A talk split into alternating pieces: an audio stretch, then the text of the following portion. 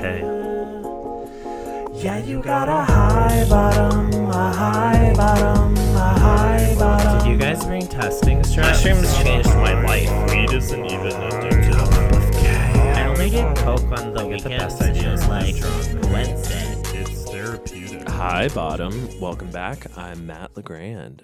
Um, good God, I was at a meeting this morning and I'm just remembering how uh fucking huge of a bitch I am at meetings. Um, it- I'm like already bonding with people over those who are annoying, who like overshare like way too much, and I've been back in meetings for like a week.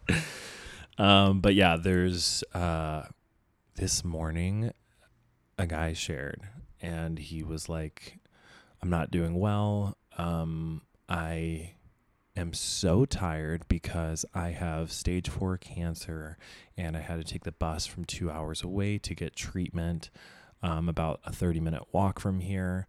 And um, then i just came to this meeting. I'm absolutely exhausted. I've been up since 2 a.m and right after that and everyone's just like kind of you know you hear something like that and it's just like wow really puts into perspective how fortunate a lot of us are and he's like i'm struggling to stay sober um, because i'm in so much pain but you know i'm grateful to be here and i'm glad to see all of your smiling faces.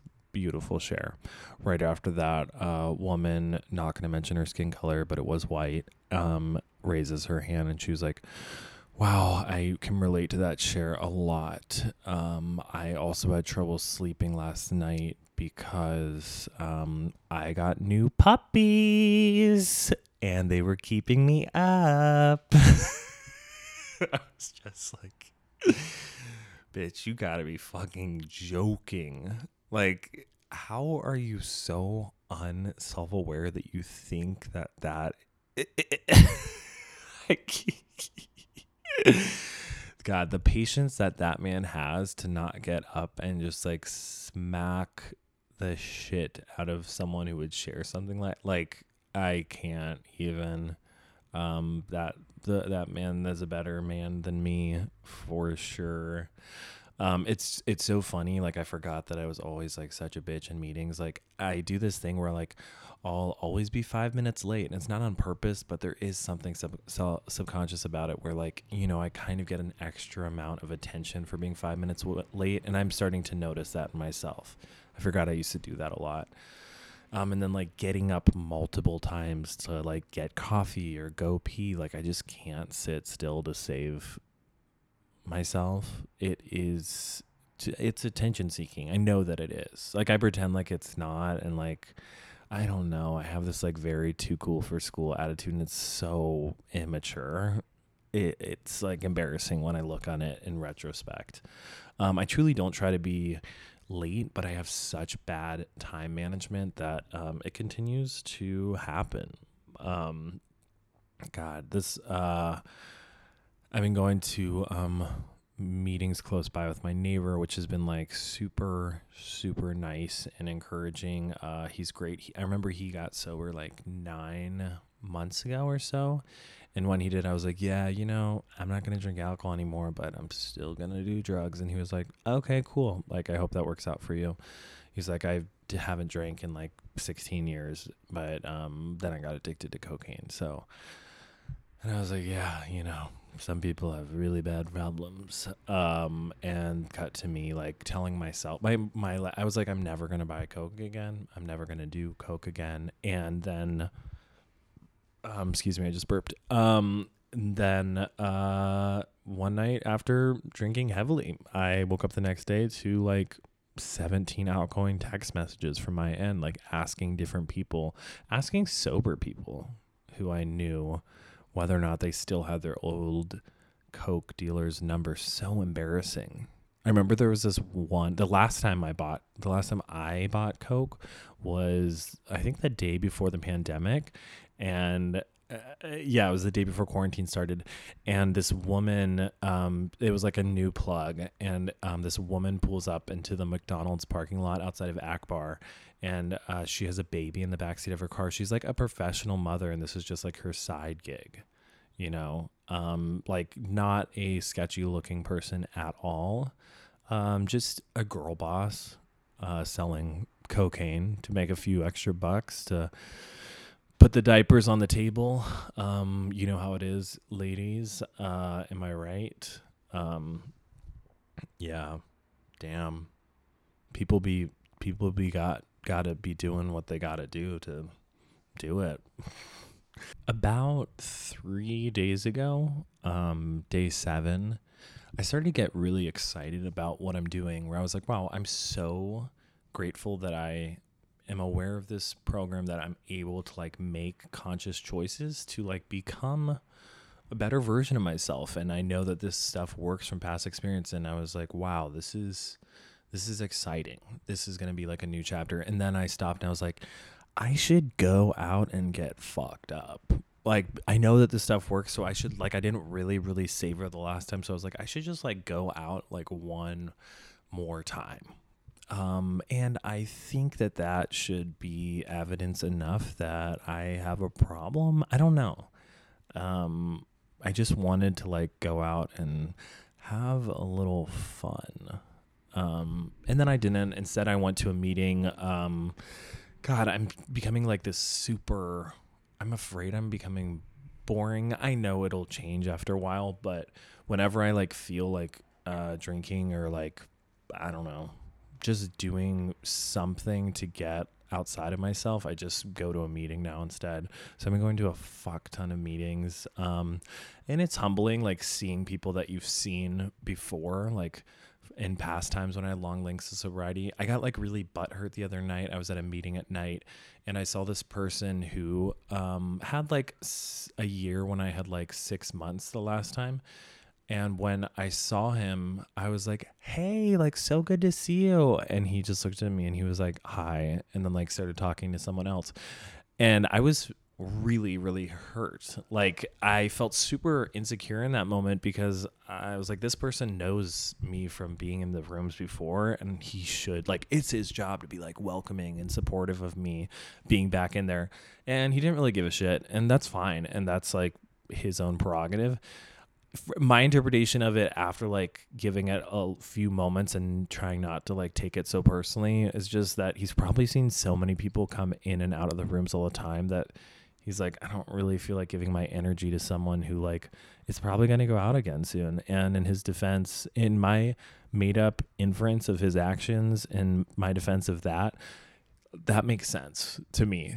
That like if someone comes in and out you're like it's not really worth investing because they're always going to be going through like a crisis.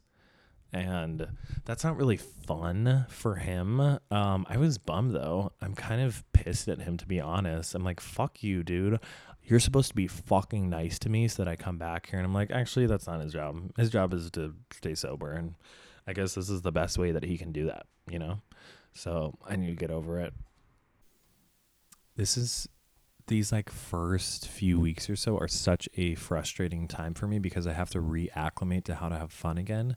Like truly for the past few months, I know exactly what to do every night. I just go to the Eagle and drink and it is such a boring like it gets so boring so quick.